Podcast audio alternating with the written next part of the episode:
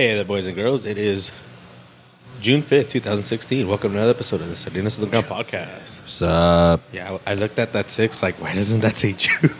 But it's already man because we set this up in like March or something or April. It was long. That's so crazy.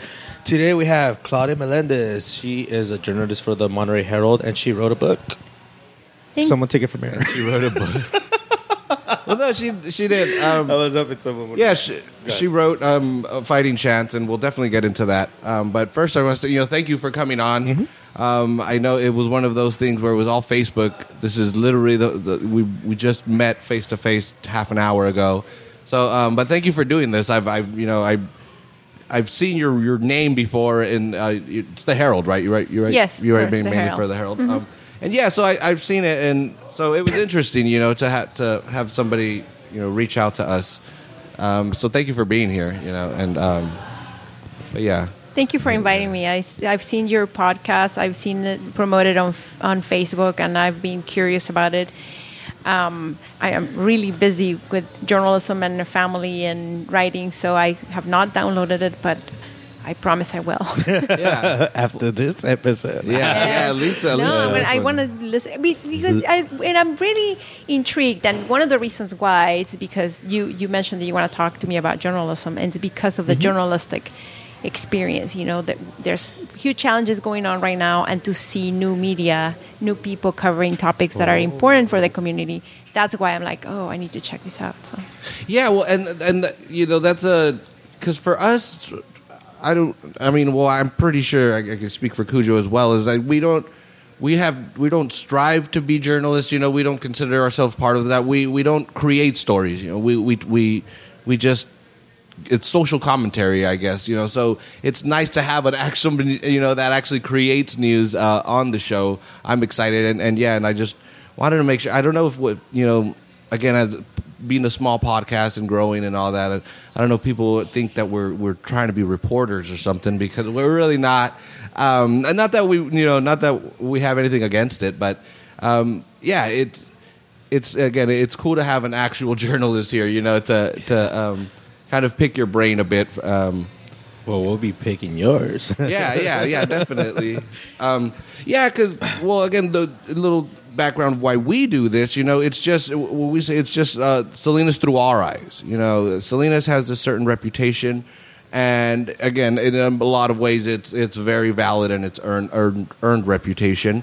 But it's still a big city, you know, with. with 160,000 different stories. And so we just want to share our story. And, and again, with this, like mentioned, new media, for very, very cheap, we could reach, I mean, we're on the internet. You know, if you have an internet connection, you could listen to our stories. You know, I don't know why why you would. It's amazing. More than half of our listeners or downloads come from outside of the Salinas Monterey market. The Bay Area still. The Bay Area it just keeps growing and it's getting to the point where it's almost going to be like 50-50 or I guess like 35-35 um, Bay Area and Salinas and it's like They're trying to figure out what why? to come down why? Yeah, it, it, it's it's weird to me, but it I, it makes me you know happy that we can reach those markets and um and yeah, and we could we could tell our story. So just as people can can Google Salinas and see you know the stories of all all the what makes us you know seem like a, a rough town, now they could also find this you know, and it's it's a different thing. We were oh man on Friday. On Friday, we met uh, these these two girls that they just moved here. Uh, they were, you know, just out of college. Just one out of Berkeley, and the other, I don't know, or did they both go to Berkeley? I don't know. But anyway, just out of college, you know, young young people, and they knew about the podcast. And they were like, when they said when we were here, we are kind of like, ah, it's kind of a small town. Oh, one of them from Tijuana, you know, one of them's from Tijuana, so she this is kind of slow for her, you know. So and they were like, oh man, this is I don't know what we got ourselves into. And then they said, then they came our, across our podcast, and they're like, wow, this town is kind of cool, you know. So it was like that. That was awesome. That's exactly why we do it. And I, again, I get too excited when people say that out. Like, what? Yes. So, um, so yeah. So uh, again, I, we're, we're glad that we're able to tell this story. And again, it, it's newsmakers like you that help us tell that story. You know, it's it's a va- very vital part of our show to be able to read you know the stories that you do. Um, but anyway, uh, uh, you know, the cool thing is you're an author. It's like a, you I think this is you're our first author. We've had poets on before, but That's true. but yeah, you're you're an author. You have actually you got a book published. There's a book, yeah. Yeah. We have the, the book here. Um, the book's called A Fighting Chance. And and I, I felt dumb. I didn't notice at first that this made a heart. Somebody had to point that out to me. The I co- believe that was me. Yeah, was it? yeah, yeah. The cover, the cover is a pair of boxing gloves, Yeah. and, and they're positioned in a way that they make a heart.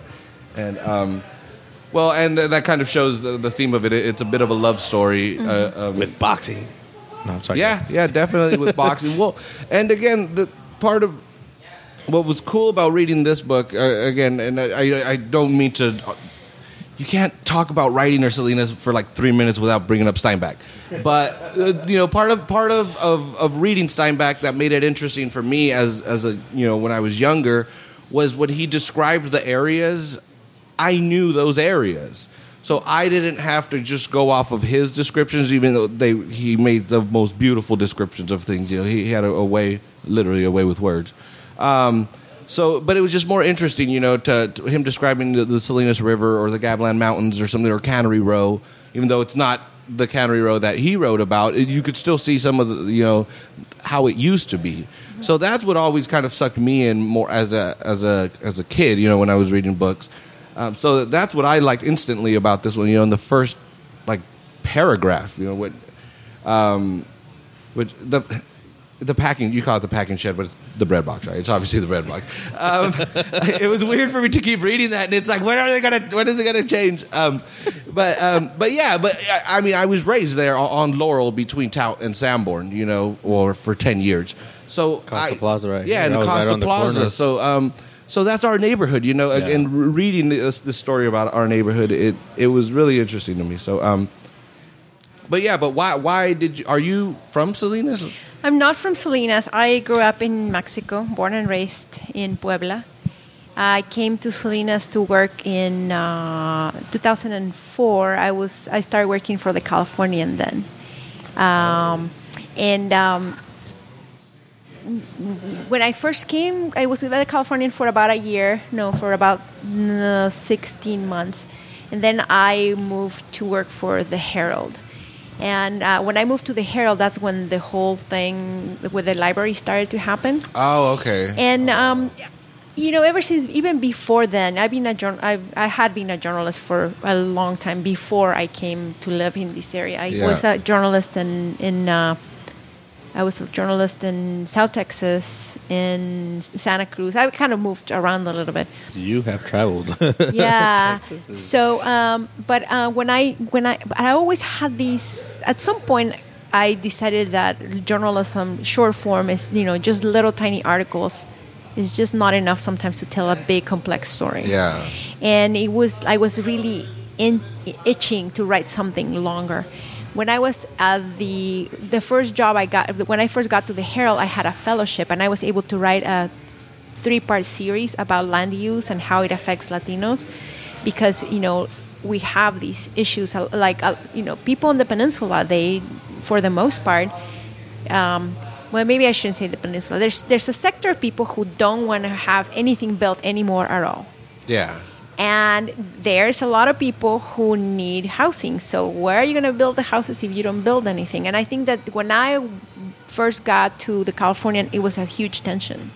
And i wanted to write longer about that. Yeah. and then i moved into the, the herald and there was these things with the libraries happening. And when the articles i was writing i always felt that they did not give a voice to the young people because it was the young people who were going to get affected. If they closed the boxing club the packing shed the bread box it was them who were being affected. And i wanted and i, I remember i did write an article that that said you know here's these two group of kids kids who is the most deserving you know if you if, is, is it the boxing kid or is it the the uh, i can't remember at the time they were pitting the the, the art kids yeah it was the art kids versus the the because they wanted to put the Alisal Center for the Fine Arts there Yeah. so it's like who deserves it more the, the the the painting kids or the boxing kids i mean it's that's the kind of dilemma we were facing Yeah. and i wanted to do that so that's why i wrote it i can keep talking No, no. no, that's yeah so yeah so and and what I personally wanted to have the story of a young boy growing up in Salinas, facing the challenges that he was facing. Yeah. But um, at some point, also, it was brought to my attention two things. One, that is mostly girls who read, and they and that what really sells is romance. Yeah. Yeah. That makes So, so, much sense. because of that, I had to try to figure it a way that would make it attractive also to girls and to. So that's why the romance thing. Uh, it wasn't really my intention. I really just wanted the story of a boy growing up and in Salinas and Yeah. facing the challenges. Because also, I think that I think that a lot of uh, you know in the media, it's just easier to go do a story about a shooting. What is not easy to do is a story about how many beautiful young Latinos are really hardworking. You know, they're, they're soccer players, they're volunteer, they're just trying really hard to be good people. And, and that's what I wanted to do. I wanted to do a story about a good young Latino who is facing tons of challenges, tons of, uh, ¿cómo se llama? Este, temptations, if you will Yeah. and still sticks to his principles, to his ethics, and does tries to do good for him and his family. So that's another reason why I wrote this in. I needed to bring in the romance so it would be more palatable. My my editor, my uh, it was published by Arte Público Press, and the publisher, who's a great uh, gentleman. Nicolas Kanellos, he really wanted to make it a love story. That's why. Oh, That's a heart. That's why there's The a heart heart. So, and I, you know, he knows his business, so of course he Yeah. thought that that's what's going to make it sell. is And that what he came up with? That's, I, him right there. I there. don't know if he, but I think Oh, that he okay. It's probably like listening, had a, like yes, yes, it was. Well, you I don't know, know. I like it. From a Ca- distance, Mr. you might see the heart. Is like, you know? yeah, so Up you know, I'm sure that he had a lot to say in it. Yeah. So yeah, for sure. and when and when you're writing uh, this book, did, did you build it based on stories that you had already seen, or do you go out and do interviews and kind of to, to try to create these characters? Uh, Well, um, the first scene, first fe- the first scene is kind of based of something I actually saw. It was the city. There was a ho- uh, hearing in the bread box to decide what's going to happen with the bread box. Yeah. They wanted to see, you know, do we keep these programs here? Do we take them somewhere else? Do we shut it down? And so that was my first scene. But once I saw these people, I just created characters. And it was nothing that I, you know, I don't know these people. They're just product of Yeah, my yeah. imagination. However, you know, there's a couple of scenes that the more I read it, sometimes I go back. It's like things that happen in my family. You know, for instance, I don't know. It's oh, like, like you know, yeah, for like like like the bathroom scene. You know, you have one bathroom and you have four or five siblings. You know, if, if somebody's taking a shower, you're okay to use the toilet. All you have to do is knock and not peek. So this kind of things that kinds of things that you know your own family. See, you're, uh, you're laughing because I that's what I did. You know, Full it's like disclosure, I haven't read the book at all.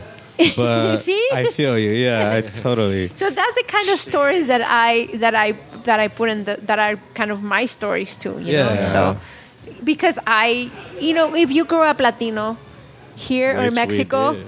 Did. It's it's pretty similar, Yeah. man. I'm telling you, La Chancla. Every time I see, every time I see memes of La Chancla, it's like laugh because yeah, that's exactly what my mom used to do. Si no te callas, te viento la chancla. Iba la pinche chancla, no? So, yeah, That's universal within the states, or yeah. I mean, it, probably even- Latin America. inter- internationally. yeah, you know? international, totally. Thank you. Yeah. Well, and then is that what what was interesting to me is there's I don't know if, if supernatural is a bit of a strong word, but there's some supernatural aspects to uh, Ita. I think I don't know if you call her Ita, Ita, but sí. uh, but yeah. So I'm reading that and I'm like, is this just is this just his conscience? You know that he that he personified in this lady, but it's like no, she she adds value to him. So it's like.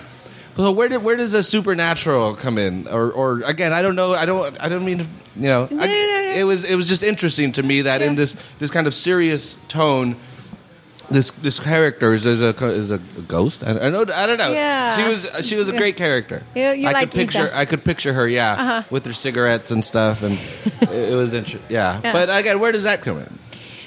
Uh, well, a couple of, um, I guess a little bit. I was trying to do a little play on magical realism. It's something that exists a lot throughout Latin America and writers, Gabriel Garcia Marquez, sobre todo, especially, you know, Isabel Allende, House of Spirits, in which the supernatural does come, kind of like comes in,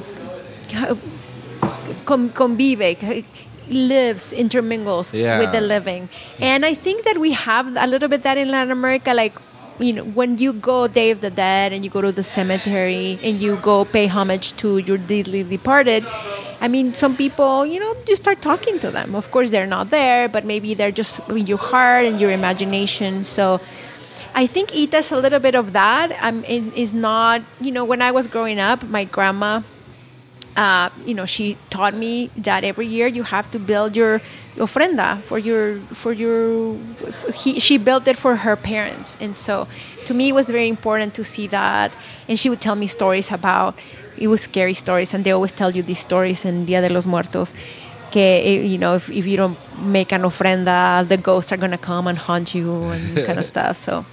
Um, so it was it, it was born out of that. It was born out of you know this these tradition in our culture that you pay homage to your your dead and you listen to them even if they're not here. So I guess it's a fine line. You know, you listen to them even though they're not here, but they're here. They're in your heart, so you can just picture them sometimes. Yeah. And I wanted Ita to be a uh, woman from the Mexican Revolution. Because I think that one of the things that we really need in this country as Latinos is to reclaim that Mexican heritage that is all of all of it is ours. We Yeah. are part of Mexico, and so these figures that are important. And, and I think we do it all the time. You know, we, you go to Mexican restaurants and you see the paintings of, you know, Emiliano Zapata and Pancho Villa. Yeah. And in a way, that's what it was for me. This book, this woman who is a revolucionaria, is part of Miguel Angel's history. Miguel Angel, who lives in the States, it's a Mexican American boy, but has that history of Mexico in his family. And and I, I don't know how much you know. I um, is there a history of, of female fighters in the Mexican Revolution? Absolutely, las Adelitas. So that's exactly. Uh, the women, las Adelitas, are the women who made the revolution possible because they would go with La Bola, just like Ita says, she would go out, that's what they call it, La Bola. They would go out with the men and they would be the one who are cooking for the man, washing their clothes, just keep and keeping the man, you know, singing at night, uh, having a good old time, keeping kept the the morale out- Exactly, Yeah, they kept the gotcha. morale up. If it were not for the women, the Mexican Revolution probably would not have succeeded the way it did. But it was las Adelitas who made it happen. So this is a very important part of Mexican history. Yeah, and and then you mentioned that that's that always seems to be downplayed because I'm I'm sure, especially in these before all this modern technology and stuff like the Civil War. I'm sure there was there was so many women that were uh, doing again just because they weren't shooting guns. You know, the, the, the- Right. it, it doesn't doesn't seem to count. But it's like you they're doing just as much. You know, Amen. without that those women fo- following you know along. They supported their troops, Exactly. just like we do now. Yeah.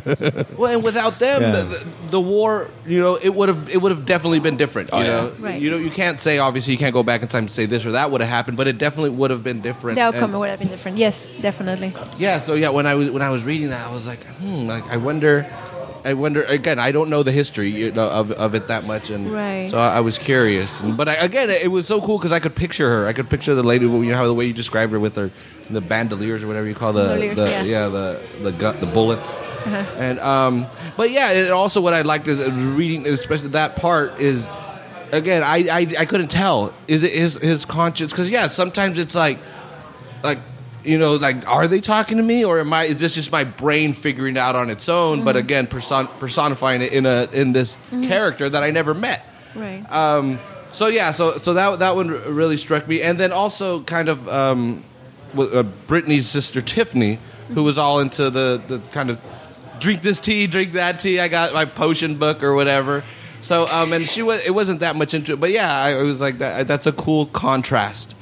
You know, where again the, the, the Mexican Latin thing is, is your you know your elders you know go to them, and the I don't want to say the white thing that sounds kind of kind of racist, but the, the more new agey thing, you know, uh, the more Big Sur, Esalen fucking Academy, whatever the hell that place is called down there, you know, um, it, it was an interesting contrast. Um, but yeah, and actually, well, we're talking about this book again. The book the book's called The book's called A, a Fighting Chance, and um, it's it's the story of, of a kid Miguel Angel who's who's a boxer uh, on, on the east side. Which, which again, that ah, I'm reading this and I was like, dude, this could reach so many people in Salinas. Like this should be when we read, you know, Cannery Row. This should be the we should read it at the same time, you know.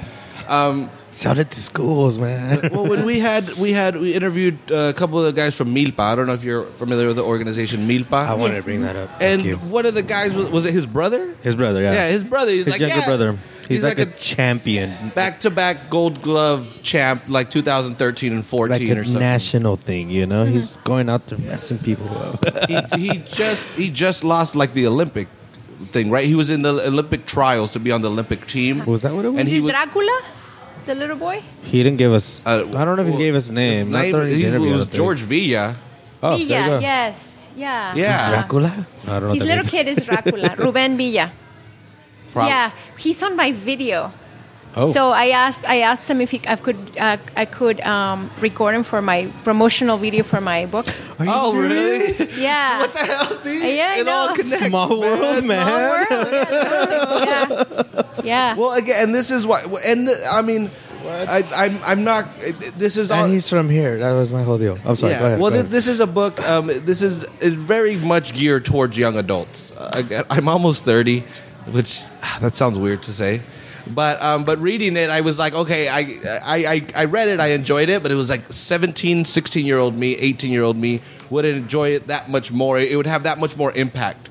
Um, so yeah, so as I was reading it, it was like, dude, I, again, I think it would resonate for people just because well, a couple other people at work also read it. I passed it off to them, and then they said, "Yeah, it was interesting that I could put myself in the places. You know, I could I could sit there at the packing shed or, or um, or the bread box or whatever whatever it might be. Like I could I could picture. You know, when when she's telling that story, I could picture myself there. Um, so yeah, so that would resonate, and plus the the whole boxing thing. It seems like everybody in Salinas has some knows somebody that's some sort of nationally ranked boxer or should have been champion, but they like messed their knee up or something. So um, it, it's a really good. It, it's a really good because it's kind of one of those. That's when you read it in a book like this. It, it when it makes you realize my story really isn't unique. As as weird as that sounds, you know, it's like my, my struggle is a shared struggle, mm-hmm. and we can overcome this. Stay away from Brittany. I wish I got the context. Yeah, well, you can. You Maybe can I'll read book. it next. You, can read the book, Baldo. Yeah. Okay. But and, and how long does it take to write a book? Oh my gosh. How many um, rewrites? Uh, this is the 13 version of the book. Oh wow! Yeah. So and, and and we're talking substantial changes because yeah, you changed a word, whatnot. I don't keep count of that, but I'm talking about taking out huge parts, adding huge parts. That's 13 versions. The original version, I killed major people, then I revived, then I killed them. Um, Stay dead already. Game yeah, of Thrones over here. Casi, casi, casi. Uh, it took me a month to. I did NaNoWriMo National Novel Writing Month, which is, you know, in one month, November, you sit down and you write 50,000 words. And all the words. Fifty thousand. Yeah, this one is actually more like 80,000. Wow. Uh, so you you sit down, write 50,000 words in one month. They are very crappy because that means you write like 1,800 words a day and you just crank them out and you don't care how beautiful the words are. You just care that it has to get out, right? And at the end of the month, you have 50,000 words, which is a draft of a book. And then I spend the next year polishing it up uh, like weekends, evenings, because I have a full time job. So it was just mostly on Oh, weekends wow. and stuff. I polished the work. Considering that, And then, uh, and then after that, I got an agent. The agent said she liked it, and then she didn't like it. She made me change the book like three or four times. And after three or four times, she's like, "This is really not working." So Aw. let's. Well, one thing that really Did she was drop really, you? She dropped me. Yeah, we got a divorce. yes. what I meant, but okay. Yeah, you know, it's funny because they said that uh, you know that your agent ends up being like a marriage. So uh, that's, That's why I happened? say it. I yeah. see, okay. She didn't. You know, she um, she gave it to read to people, and New York. She actually a big agent, major major New York agent. Mhm. She gave it to read to a couple readers, and one of the readers said to me, um, to her, the only the only likable character in this book is Brittany. What? Well, from what I'm hearing, That's- it's like We know you're the from. new age girl. Like, Well, here that's the thing. That's what we're facing. That's why there's no books about Latinos because you have New York agents who are, for the most part, establishment white people who don't get us. Yeah. They don't get us. And when they see a book like ours, all they think that is likable is the white people. And well, when you're going through all these rewrites and all this, how do you sit with your editor or agent and decide what does stay or go? Like, if you say I need these paragraphs need to be, or this chapter needs to be in there. I think the best the it was that was the best part of being published by Arte Público because the the editors hardly touched it. I really wanted that. Like when this guy told me said that they didn't have a that they didn't think there was any character who that was likable except for Brittany. I was furious because I was thinking, well, what about Mari Carmen, the Miguel Angel's youngest daughter sister? Is that this little girl who's totally innocent and beautiful, and you want to tell me that she's not likable? I was just very upset. And when I got dumped, I just thought perfect because. I am not going to change. I'm not going to make Miguel Angel a gangbanger so it can please your view of my world. And and it was a, it was actually a huge struggle. Um, I was always debating myself. You know, how far do I go? How far do I compromise my vision of my book just to make it sellable? Yeah. And that there were things that I was not going to do. I knew I was not going to do that.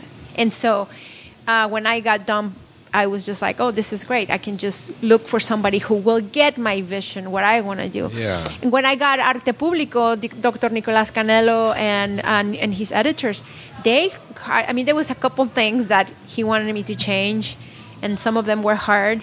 But for the most part, there were things that made it better. It was not something oh. that I that would have compromised my vision of the book. It was just more like technical. You know, this is not working. Make it work. And it's like, how do I make it work? It's like, fix it. I mean, when they want you to change one little thing, how far back do you have to go? No, well, one thing that I had to work, Like and it was very character development, you know? Yeah, like, no, You've written no. the character, and all of a sudden they're like, change that. But it wasn't that actually. It was like Hmm. like Dr. Kanellos wanted me to get rid of the uh, profanity. I had a lot of profanity in there because it was going to be for young people, so I got rid of that. You don't want to teach them no new sex- words. no sex scenes. I couldn't have any sex Uh, scenes. Just kissing. Is, was that in the original draft? Oh, yeah. that's great. and uh, yeah, in character development, there was this major thing that in one of the chapters, um, I didn't have to go far back, but the chapter itself was not working, and so he just told me you have to fix that, and it took me a month to fix it. Oh. because that's you know you have to. How I- is the chapter? the chapter is not but you know the thing is like you have to think you know how is this chapter going to be fixed? What can i what do i need to do? And it was just replaying the scene in my head. What can i do? What what what is not working? What can i do to make it different and better? It's a chapter when they go to greenfield. Oh, Is it called Greenfield in the book? no it doesn't have a There's no- name it's no towards the name, end it's yeah. actually just a it's towards the ending Uh, and it's kind of a tense scene and I don't want to interrupt and, and, and kill the flow, but I, we, we do. If anyone's listening, they obviously haven't read the book. Where can we get this book? we can get it at the national steinbeck center they have copies there Right down the Uh, block here from the Exo Public right House? across the street. Yes, uh, we have it. We're at the only the- bad beer. yeah, it's I'm an empty sorry. one. You have to Thank say the you. beginning. Yeah, I know. I was hoping But you took anyway, over. yeah, I'm sorry. I'm yeah, sorry. the Anyways, public yeah, house. national. the National Steinbeck Center. Mm-hmm. Uh, there's at the uh, sound, Books and Sound that's down the street here, and four um, I think it's four eleven, two eleven Main Books Street. and sound. I Books haven't and heard of Sound, that. yeah. Where Like there, a record where- store and a bookstore. well, that's called Books and Sound. is is where they have a lot of um, art and music. Oh, the Trish oh. Sullivan store. Oh, okay. It's called. It's called Books and Sound. Yeah. Oh. Sorry, oh, Trish. I never knew it was called that. Yeah. I just I thought it was just Destination Salinas. I thought it was. Des- That's it. Yeah. Okay. and at Star Market, and at Are Old Cap- serious? Yeah, Okay. and No, Old she's Capital Books in Monterey, and online, of course. Where online? Uh, Amazon mostly, but you Oh, can also okay. go to you can also go to Well, um. everyone shops on Amazon. It's the Walmart of the world. Okay. Yeah. Okay. okay. Well, for- there's some people rule. who don't want to do. They can do the um, the Oregon store. I can't remember. Actually, if you order it in Bookshop Santa Cruz, they also order it for you. So Oh, really? Oh, Yes. look at that. online. and Miguel Angel, what was his little sister's nickname? Pan con mantequilla. Yeah. Where is that? Have you ever heard that as a nickname? That uh, is that real? White butter. Bread and butter. No, yeah, bread and butter. Oh, what did? Bread and butter. Um, I, I- that was like when I saw that, I was like, that is the longest nickname ever. I, like- I could see a big brother doing that though. I Yeah. could see a big brother having a, a sp- a specific name. yeah.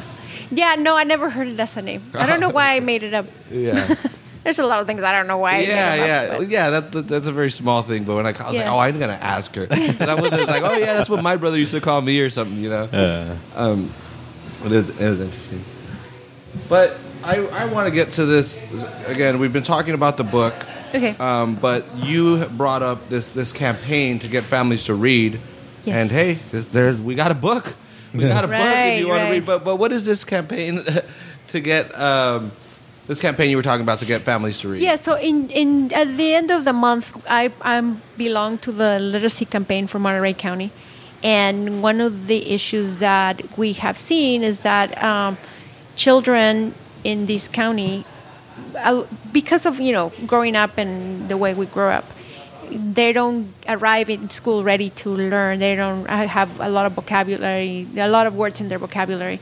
So this campaign is to try to encourage families to um, encourage to read to their kids when they're very little. You know, when we have a little baby or a little boy, we're not the kind of people who just like talks to them and shows them things and stuff. But this is the perfect time to show words to little kids. Mm-hmm. So that's the campaign. The campaign is to try to encourage families to read to kids, but not just to read, to talk to them, to play with them, to really try to engage, engage them verbally so they can start developing their brain muscles. Yeah, and I this is to me this is I I feel like I've got so lucky with with my language skills when I was in kindergarten, first and second grade. I was in a bilingual class that was actually taught by a Japanese lady, which was interesting. Um, so she would do, you know, for one week it'd be all in Spanish, that sounds or like another week would be all in English. But she always took time to read. You know, she would always read Stuart Little. That was the first time I ever ever read Stuart Little. That's awesome. Um, The she read movie? It, no, the No, book. it's I okay. always remember there was a there was a character. I don't know if actually if it was a character or it was in the dedication, but there was uh, it was dedicated to uh, somebody called Hunca Munca. I, I don't remember. I, I don't remember if it was a book, but we, we got to the point where we had a, a pet rat in the class, and its name was Hunca Munca. Um, that's awesome. yeah. So, but anyway, and, and this was at Fremont. You know, this this was at Fremont on the east side. Um, and so I I feel like, and it was because a lot of my friends that weren't in that class, as we grew up, a lot of them did end up, you know, in the typical east side thing, you know, in, in gangs and all that. And so I, I felt like looking back, I was so lucky that I was introduced to again so many words at, once, and and yeah, and reading again, reading expands your vocabulary so much. So often people always, ask, how do you know these words? And it's like book, you know, read a book. There's there's words in books. That's how you learn words. you know, it's not that I'm like this nerd that reads the dictionary. It's just, just read what, what what interests you. Read that. Read that, even if it's comic books and stuff. That's, that's real. You know, it's words. Ex- expand expand yourself and um and yeah and so because that really does affect as you when you grow up because it doesn't matter if you're even if you're very smart naturally at math or something is a, lo- the tests are written in proper english I, I was talking to coach cisneros from alisal he's, he's the varsity soccer coach there and that's what he was saying he was like in salinas these kids are able to, to live 90% of their life in spanish He's like, and he's like, and as cool as that is, the book, the tests are in English, English, and on top yes. of that, they're in, they're in proper English. Mm-hmm. So if you, you know, don't understand, you might know the answer. You you know all the answers, but you don't actually understand what they're asking you. So I, it, a lot of uh, you know kids on the east side fail academically because of that. And and the, the system judges them as not, not being as smart because again it's all grades you know it's all grades that's a that's a D student but ult- but really he wasn't a D student he was a kid that didn't understand the, The instructions, yeah, yeah. that was presented like yeah in a practical situation Mm-hmm. That's the smartest person in the world I- I- again that thing came out the Salinas second least educated city and everyone lost Oh their well, mind that but that one was just such BS. I'm sorry. those, those polls yeah. No, seriously. I We've mean, here's said the it thing. a bunch of times here, but go ahead. Go ahead. yeah Well, I, I, you know, that poll thing, whatever. and I, I remember doing an article about that because the way they were doing this methodology or whatever they were looking for the number of doctors the number of engineers the number of mathematicians whatever salinas is a city that has mostly the working working in, in, in the fields you do not need to have an engineering degree to work in the fields i'm Yeah. sorry and if you looked at that list, the list included like four cities that are the largest agricultural producers in the nation. Well, yeah, that's exactly right. You're not going to have doctors, engineers, because the the jobs that are needed here are f- to work harvesting. Yeah. and it is really insulting that you are saying you're we're dumb when we're doing is we're feeding the rest of you and smart people in the nation. So I don't know that that article really got my goat. yeah, yeah, no, that, and that, that that's what I liked about it is that there was a big response, you know. So, Mm-hmm. so when I heard it's like, okay, people actually care, people Right, actually right. care, uh, whether some agreed or, or or disagreed. Again, I'm I'm with the one that I disagree with, you know, because yeah, that, that's my thing. Again, I, I know a lot of there's a lot of welders here. There's a lot of good welders, you know, that Mm-hmm. put together all these machines exactly. you- again, and most of these people were trained by their dads. You know, their dads were welders, and their dads before them were welders, kind of thing. My, I have a friend just like that. That growing up, he never went to the parties. He never, you know, he was in the backyard learning how to weld, and now he owns a welding company. And the, guy doesn't he uh, he doesn't have it. I mean, he might have an AA just because he's so motivated. Mm-hmm. I mean, I'm sure if he has a degree, it's, it has nothing to do with welding. But that's a guy again in that list. He mm-hmm. would be on the the dumb side. The hardest working, smartest Not guy. This dumb, guy is, is putting. uneducated.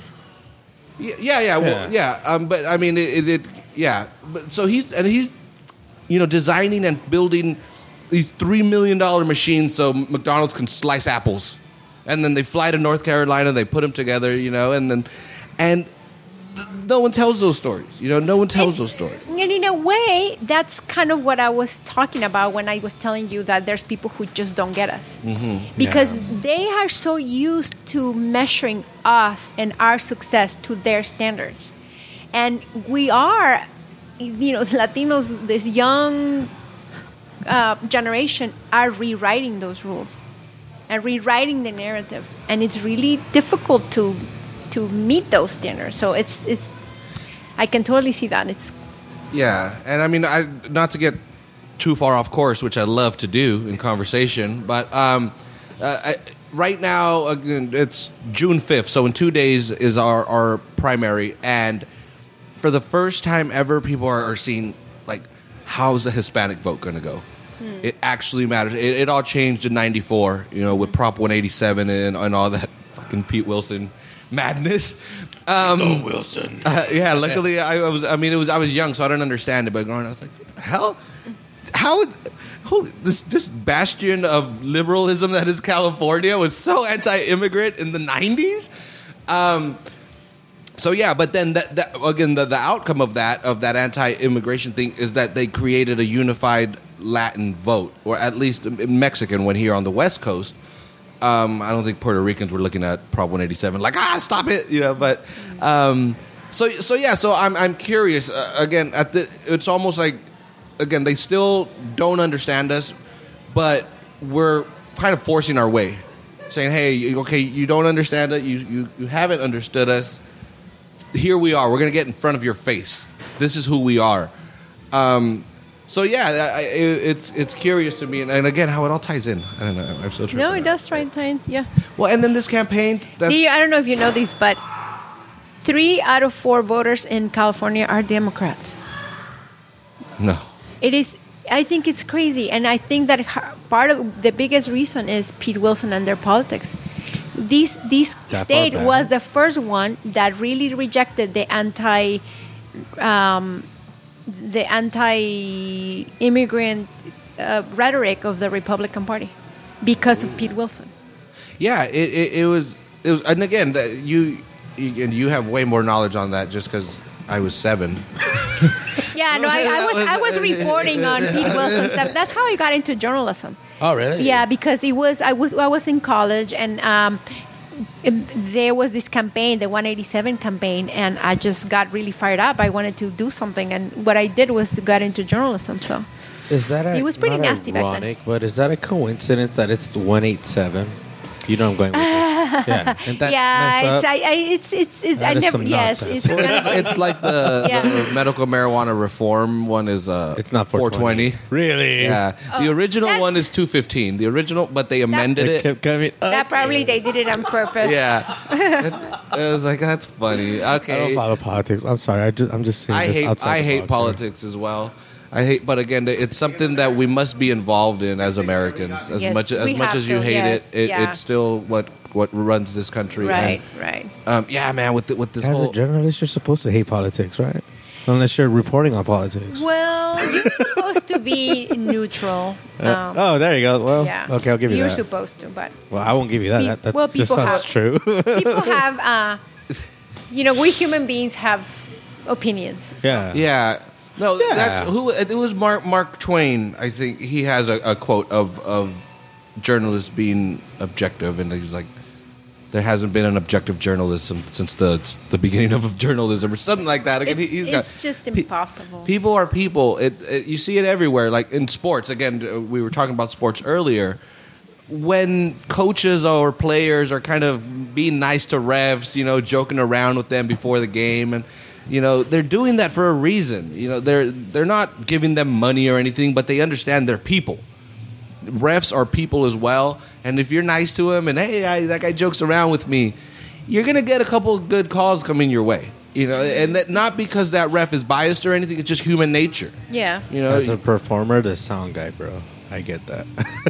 yeah. Well, no, that I, you gotta I get could, his real name and be like, "I'll buy you a beer after the show." You know what I mean? I could see that. Yeah, and the band would be like, "Why do why do they sound better than us?" You know, we, Yeah. you know, and it's, it was the same guy, and they're like, "Yeah, well, they they tra- treated him like a person." Mm-hmm. Um, yeah, but anyway, to get back to this literacy campaign, because I, I, I think again that that's a big deal. Uh, Yeah. people need to read and all that. When it's when you say campaign, is this like something that is there a time frame or is there yeah, like a I website? Believe so. We're gonna have six months, and we're gonna have you're gonna see ads and buses. The, the campaign is called Porque Oh, Me okay, Amas, so was- you'll see ads and buses. We're going to have also commercials and television. Mostly, it's gonna be mostly in, in Espanol. Yeah. You guys They're the like, people we wanna uh, fight for like YouTube advertising because who watches TV? buses though? Buses, Buses? are Buses for sure. yeah, Yeah, that's yeah. we live here. You know, we're gonna see get it. it on. Uh, I'll be driving to work and 43 like- or something. But That's it's a good. YouTube. Actually, that's a good idea. It's YouTube. Thank you. Thank you. And uh, yeah, so it's gonna be buses. It's gonna be. We're gonna also. I'm producing a fotonovela, which I'm still in the process of that. So we're gonna try to reach families as much as we Yeah, can. We're gonna have awesome. television. I- I'm gonna be in a couple shows to promote the really? campaign. Sí, Eh, voy a estar. I'm gonna be kind You're of. you're gonna do Radio Tigre. también yo creo. You have to. Yeah, of Yeah, course. yeah. What about Y um, La Campesina y Valenzuela. nomás. what are the Spanish stations around here?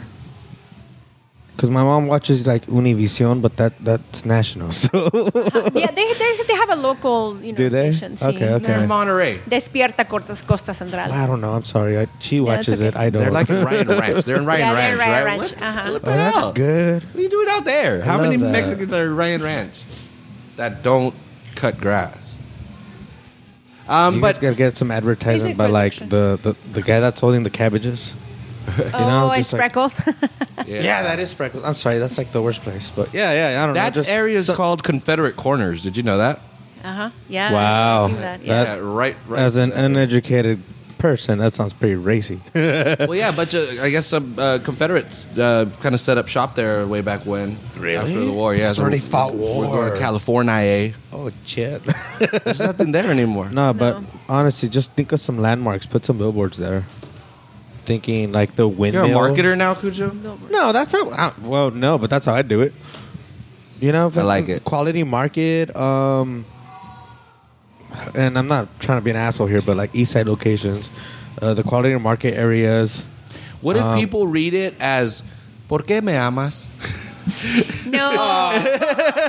no, no, no. Instead of porque me No amas. way. It's because that That's would be a Spanish. question mark versus Exa- the exactly. exclamation mark. Yeah, and plus, is, is the, the me way you write it. you yeah. Por- Punctuation is important Look at your here. mom like, why do you love me? that billboard just made me think. You're horrible. Oh, I just, that's, I, that's where my Nah, mind- but I, I love the idea. My, my, my mom runs a daycare, and that, that, like, she's always reading to the kids. The other day, my dad's telling me about like um, they got this new girl who just won't show up because she's two years old and she like talks forever. And two year olds are the worst. I don't know. I don't know kids. To me, They're bad. I'm sorry. Um, to me, kids kids are two. They learn to talk and they're like babbling. People give them baby talk, so uh, people. I'm That's dumb. Don't as do an that to your adult, we kid. talk. We talk to babies like baby talk, and you were saying people um, don't know how to talk. yeah, and or you should kids, not. Yeah, and and you, because they think it's real. They think it means something. But if you start reading them real words, I mean, you're reading something, so you got instruction, you know. And babies start learning actual words eventually. Yeah. I don't know how they do it. I don't know how we did it. Now I think about it. How did we learn that they were words? but yeah, just stop doing the baby talk. There's no you- bueno. yeah, no, baby talk is bad for kids. You have to really talk like At least you know. read Dr. Seuss. They're Read, easy. read them uh, the New Yorker and the Economist Exactly. at two years old. He'll make a super kid, You man. know what? They won't know what it means. Yeah, but eventually. But they don't know what it means when you read them. But you know, they're real whatever. But they're words. real words, Yeah. yeah. But they'll they'll eventually get it. English, Well, here's the thing. This is how a baby learns. You show him, and you tell him book. So then they'll have a context to it. You know. Oh. so if you read them something like, you know, I finished my homework, though, you, they're probably not gonna get that. But if you show them, oh, this is a dog, see a dog. So then they start associating the sound with My the mom word has like a hundred of those books. I get. and and and that's important to them because learning in for everybody not just for little kids has to be something that is experiential you know if you go cook and you do it yourself and then you learn that the stove is hot and you burn yourself you're never going to get burnt again oh, it happens all the time. But Well, I get what you're saying. You don't you do know it with las tortillas se te queman todo el tiempo no um, so No, that's exactly callous. it's better for the kids to learn that way Mm-hmm. so they experience the world and then they I still wouldn't let them stick a fork in the outlet. Just saying. yeah yeah that's not a good idea Gotta learn somehow. that's a good idea Christopher Yeah. Titus? No, I don't Yeah. know. But yeah, yeah, I, I got you. Yeah, it makes total sense. That, that that's why they make um, like thick books with like pictures and like two words. Exactly. El pato, you El know. pato. And then in yeah. English, oh, then they the have duck. soft, you know, and then you you touch it that is soft. Yeah, yeah. And then it's rough, you know, touch that is rough and you know áspero. Uh, That's how it is. They say that toddlers learn like 300 words a day or something like that. How is that? even- That's, I read something like I read it. I read the headline. Didn't read the article. but the headline said that, and I believe that headline. Go work for my It mom was for very well they, written. Two They days. have to. You know, if You you, might see it. expect a child to arrive in kindergarten with a two million word vocabulary, something like that, they have to hear like a hu- 500 new words a day. Oh, Otherwise, wow. they're just, you know, and that's the kind of vocabulary that kids from affluent families have. And if they don't have that, when, when you know, that's why kids with low income backgrounds are so dis- at, at disadvantage because they don't hear as many words. And that's because people don't talk to them. They're not, you know, like, I Well, when I remember that from um, that the book that everybody loves to quote, "The Outliers," uh, from Malcolm Gladwell, and uh, one of the chapters he talks about that how um, a- again more affluent people make the kids more assertive by by treating them as equals when they're younger. So you know they they're going to the doctor and like you know make sure if you have anything wrong, let the doctor know. You know he's he's he's there to help you. You know and um and yeah and so he tells the story of you know and then this other poor poor kids that that feel like you know they're scared of authority. They don't feel like they're equals, so they never ask the tough questions, so they never go as far. And then just just to kind of mess with you to prove it's not a race thing, the the affluent, you know, well spoken was a black kid, and the poor kid was a was a white Right. kid. So it's it's really almost again you're, you're a product of your environment to be cliche. Um, so yeah, yeah. If you're taught from from when you're two, you know, to that nobody is is nobody has authority over you. That you're your own free individual. That you can make your own choices. That you don't you don't have to you know bend to this authoritarian figure. Not even your parents. You know. Um, I think that that is important, and um, well, reading and that reinforced it. Yeah. Um, so yeah, so I, I think that's a, that's a great campaign, and, and you say it's going to go start in July. No, the end of June. We start like uh, 26th of June, so in a couple Oh, months. that's my birthday. Yeah, I'll be like, happy birthday. Tell him to read a book. Read a book. Yeah. When your dad does read, did your dad ever read to you, or did, when he did his reading, would that he be on his own? I in mean, his, in he his was study. a hardworking individual. He read to us whenever we had a chance. But, he it was did. hard, But he did. you know? though. Yeah, no, both no. of But my he. No, I parents, was just man. curious if, if like I mean, I'm just stupid because I decided not to study during high school and shit. You know, hey, kids, put in some work. It's worth it. But like, yeah, yeah, I remember my dad reading. I mean, he let us read a lot of comic books, so there's that. well, and again, for me personally, I think that's okay. You Yeah. know, um, I, I hey, I man, 500 new words a day. Comic books are a getaway book. I used to read comic They books when I are, was little. like, yeah, he they're let us read the violent ones, so you know, there's some say in there. But he tried to get us to read, and we just like, if- Yeah. like, no, there's no pictures in it. No, you know, like, like, Dad, I love you, but Well, but that's one of the curious things again amongst my friends. That to me, that that's kind of weird. You're you're you're the your dad's the only one that I actually know that actually reads, you know, or have has you read books. the book he let you borrow? no, it you on the was spot. again. I, Sorry. I I I first of all, I've bought like four freaking books. What book did he? What book was it? It was the uh, with the- Teachings of Don Juan? Thank you. Uh, He's got part two waiting for you, dude. He found it. I don't know if I've It's in told Spa- you. I want to read it because it's in Spanish. Because I, again, I don't know how to. Say, I listened to the book, so I don't know if that counts as reading it. I, don't- I, don't- I, don't- I, I consumed it. That's what we came up with last time. I consumed the information in that book, but it was in English. The oh. Look, I don't know if you're they had it with- in movie I have. form, you would have watched the movie. It's There's a all movie? still in there. No, I'm saying if there was a movie version of it, it would have been cut down like crazy. Don't get me wrong, I get that, but because it's it's words, you're reading so many words. The book's just like I mean, I'm sorry, a movie's like it needs to be an hour and a half or shorter, or else no one's gonna pay attention. So it's all Hollywoodized. But I'm just trying to say, if there was a movie version of it, you would have watched it. You would have still gotten. The essence, yeah. Thank it would have been a Yeah. scary movie, man. yeah. Some of Point the being, shit you, through you, you had the book on tape version, right? Yeah, And they read the whole book. yeah, it was like So three yeah, just because you weren't sitting there like reading the damn thing, at least you heard it. To me, I don't know. It's the same thing. I was listening to it. Mm. Scared. Movie is a whole other thing, though. I, I can't watch the Avengers and read the comic and be like, the comic was better. You know? There's a part in that book where like some spirit is coming after him, Uh, and he's like doing his little pose to to block her. and then the other thing about books on tape is they add their own emotion. So that might kill it, you know. You read it yourself, and you might not understand it at first. Maybe rereading a, a, a what do you call it, um, paragraph once or twice, you, you, you start putting your own like, oh this shit, this, this, is supposed this to be like, narrator, fucked. I, I liked it. I liked I liked his flow. I like how it's how it sounded. But I, I agree. That's I- why I like when you can get like the writer to read it because the, wri- the writer knows the emotion they wanted to put into it. It, uh, you know, I like that. That's true. So maybe it is worth going to like some book readings from the writers. What San Francisco? Have you you've done book readings of the book? Have, have, Have you? I have read. Yeah, I read. Um, Where? Um, where I've read the it. cherry well- bean every Friday. No, she just sits in the corner and she's reading from her book. I I read at the Steinbeck Center, and then I read um, at some libraries. So I've done a couple of readings. Okay. Yeah. That's awesome. Is that Yeah. weird for you? Would you do it again? Yeah, I'll do it again. I need to promote the book, Yeah. and uh, it is really weird. I'm uh, essentially a very shy person, believe it or not. Really? Yeah. And You're so, a reporter. People Yeah, might no. recognize you. oh yeah, people recognize me, and they rec- uh, a few years ago they started putting my photo on my blog, so now people recognize me. Oh, I've seen you in the paper, and it's freaky. yeah, it's really freaky. So, yeah, but um, yeah, no, it's it's I, I like reading from my book. It's Uh-huh. it's it's special. Yeah. It, it, I don't know. It's your own book. That's Yeah, pretty yeah. intimate there. No, yeah, yeah. Well, and um, to get away from from the book uh, slightly here, a question that I, I was curious about since you've been in, in journalism since again the Pete Wilson times. um, yeah. I'm curious as a journalist, how has journalism changed? I know that's kind of a, a loaded question, but but what what's different nowadays than me.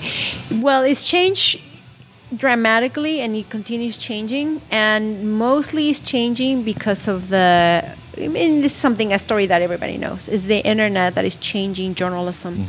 Um, it first changed the economic model. You know, the uh, big papers, big media were used to just being able to charge whatever they wanted for ads because the papers used to make their money through advertisement, and it was like the one ads, like the the um, you know wanted, help wanted kind of ads. The Mercury News. I used to work for a Spanish language newspaper that belonged to the Mercury News. The one ad used to be this thick the advertisement in the paper. It was just huge. Right. And so that was the cash cow. And of course, Craigslist came over, and that took everything away from them. Craigslist. Craigslist. The 'Cause it's website free. to like Because sell your own. Yeah. Yeah, because if they make all their money on the I see it now, I'm classifieds, sorry. Yeah. Yeah. They, that, they took, Dun, they dun, dried dun. that well. And then, Yeah. so the internet, so that was one thing. Then the internet also, people started putting their stories there for free. So then the paper, nobody buys the paper anymore. So um, because the papers are owned by, for the most part, are owned by big media conglomerates, and they want to keep making these huge revenues that they used to be making, they don't want to invest in the product, which means that journalism has been suffering for a long time. And I think that's part of the reason why it's so needed. I mean, you don't call it journalism, but in a way, you're disseminating information, and that's what uh, that's what what um, journalism is. You know, it's giving information, and so um, w- w- you know because newspapers have been shrinking. It is actually open, and then internet is growing, and is and the media is changing so much. It's opening the door for all these new outlets to come podcasts, you Yeah. know, TV podcast, um, and even Blog. even blogs, and even the tone of the stories. Now, people don't read stories like the way we used to report, right? Because when you work for a newspaper, you have to report very straight. You know the way that a newspaper story should be written, right? Yeah. Like uh, city council this voted today to allow vendors to park on the street. That's like the format, right? Yeah. Now, Very if you neutral. read, if you, yeah, it's trying to be neutral, very informative. Now, the stories, if you read like BuzzFeed, right? yeah Trump supporters are out of their minds, aren't they? I mean, the, the, the tone. I'm not saying that.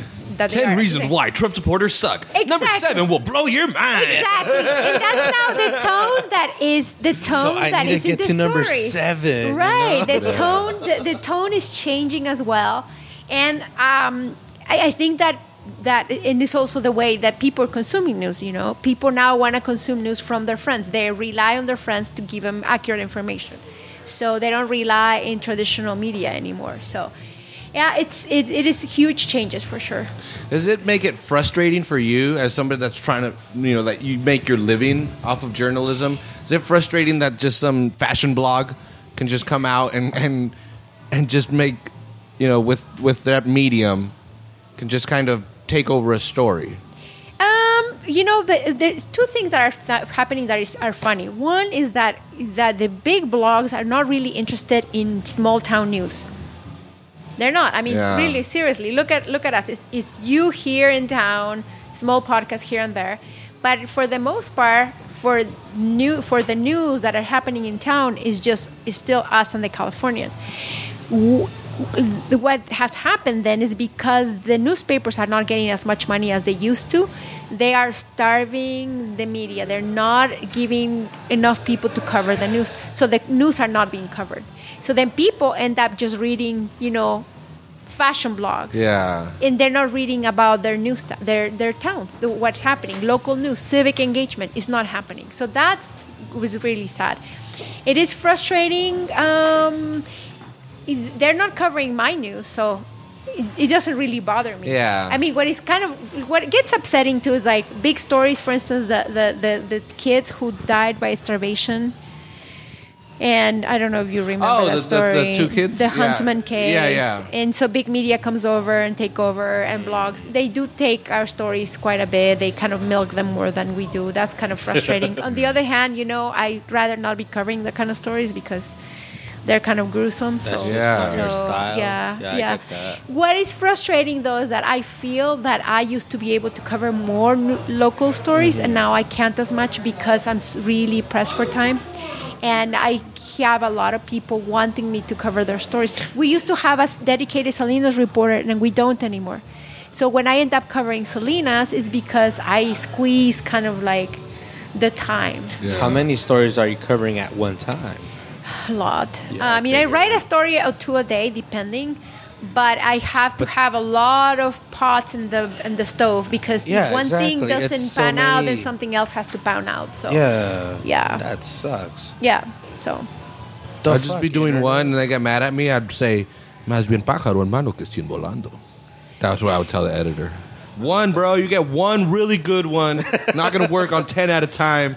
yeah, and, And I I'd have to and I have to have like you know I have to have three, four because if one falls through, I have to have another one. Yeah. And, and yeah, like on Friday, I was working on one story, but I was interviewing for two other stories, and it gets really nutty. That's that's It crazy. is pretty crazy. I don't Yeah, because yeah. Uh, again, the it's we do our, our bit of research. You know, reading. I think that's the most research I've ever done for an for an episode is having to read a book. But you know, we, we do our, our very you know Thank you. bit of You're reading. terrible. Yeah, no, I enjoyed it. I thought that was cool. You know, like you want a copy? Like, yeah, hell yeah. Um, we would have loved two Everybody- copies. Just saying. well, I Every- can pass it on. please. You should recommend to your re- to your listeners sorry. to buy it and write me Yeah. Amazon reviews because I'm lacking on that. Talk oh, about- Amazon reviews, of course. Please. I'm sure we could find it on We're always Amazon and link it complaining on our for- Facebook. yeah, yeah. Oh, my brother's saying Need she's more. got really good. Yeah, but you can't just have four. You gotta have like a hundred. I was gonna go with a hundred. Anyways, Hundred's good. Hundred's Yeah. fine. Well, yo, no, we'll definitely put Squatty it on our Potty's page. got like a thousand, bro. I don't know And if bought we two. could, um, how much we can promote it, because I don't know when we when we boost our posts, um, Facebook doesn't like pictures with words in them because they can't analyze the words in the pictures. Really? Yeah. Oh my gosh. We Photoshop it so it's just the boxing glove. so that when people see it on Amazon, it's like they wanna- recognize it. I want to take. I think if I want to take a picture with that on, on the corner, so where it's still legible and, and readable, but have it, her but it- holding the, the the book, and then just advertise her with the book, and then yeah, there you go. well, but I'm I'm but that'll be a closer shot. So it'll take up more more percentage of the picture area. So if it's just in the corner, Hold it it'll like take this. up about ten percent. No, but again, I have to get in so close that that book is going to take up a oh, lot let of the me take a percentage. pho- do that again. That's awesome. Seriously, See that? But great. that- That's that- awesome. But that picture wouldn't work. Oh, don't worry about it. It's just the the top. Anyways, The he's right though. For, that- um, we're too close. That would take up a lot. Facebook would be able to read that. What he's again? Yeah, like yeah, no, you I just get. It's said. weird. It's got to be But legible. we'll definitely put the links up there. and We'll Yeah. push it. Um, we, we'll promote the episode. Yeah. And Mhm, that, that I always make sure I get a, a good picture. Most of the time, sometimes Facebook, like, dude, there's no there's no text on there, and they're like, sorry, you don't follow the guidelines. I know they did that to me, and I was really upset. It was yeah. Facebook is an asshole. Sometimes. but but you need Usually. I'm sorry. Anyways, Um, but yeah, I mean, I, I think we, we covered everything, right? I, that we got to the campaign and we talked about the book. and Right. journalism. And journalism, Well, yeah, yeah. I, I was curious. Again, that's that's more for me. That's why I like having the, our guests that we do sometimes because I'm selfish. I don't, I don't know what, what the term is, but it's like hell yeah, I get to ask them stuff that I've Oh, been yeah, curious about. Um, but anyway, and again, you're, you're more than welcome back whenever you want to come back Okay. on, on whatever topic when you come out with another book or you know to Hopefully, yeah. I'm started to work on another book. Um, the, this book, the working title. Oh, I shouldn't say the working title. It's a story about a, a girl who's growing up in LA, and she um, comes In coming of age. Yeah, she's coming of age when the marches happened for the immigration marches in 2005. So it's Oh. going to be having a topic about that. Oh, that's cool. Okay, Yeah. so yeah, we'll definitely be you know, just you know keep us updated as, as it progresses. I know it- it's a slow kind of process, but It is um, very slow. yeah, but yeah, we would love to share that as well. This is you know, this is exciting for us. Again, it, it we get to share this. I don't know if, how many people realize there's people publishing books, Yeah. you know, locally. Yeah. do you Um, happen to have a Facebook, Twitter, Instagram Yes, where you want to um, like where you bring all this up? Twitter. Right, Twitter is um, handle Melendez Salinas. Twitter handle. Is that uh, one word? Yeah, And that's Melendez with a Z, right? with a Z, Salinas. Salinas. Uh, the the, fa- the the website for the novel is fighting dash chance dot org Fighting dash chance. dot org. Chance. Damn it. I'm It sorry. has a really cool video with Ruben Villa in it. It's awesome. Who apparently we've talked about. Yeah, we interviewed his brother. yeah, exactly. So it all comes to full circle. But anyway, Claudia, thank thank you for doing this. Thanks for reaching out to us. It always feels cool when people reach out Yeah. on, on, on their own to be on the show. This was a, a really great experience, and again, you're more than welcome to come back. Thank you so much whenever. for having me, and thank you for ha- doing this. I think we need more voices in the community, and I'm glad you guys are doing this. It's great. Thank yeah, you. Thank you. I think we think we keep it going a little bit longer. Great. Thank you. All right, we'll catch y'all next week. You have a good one.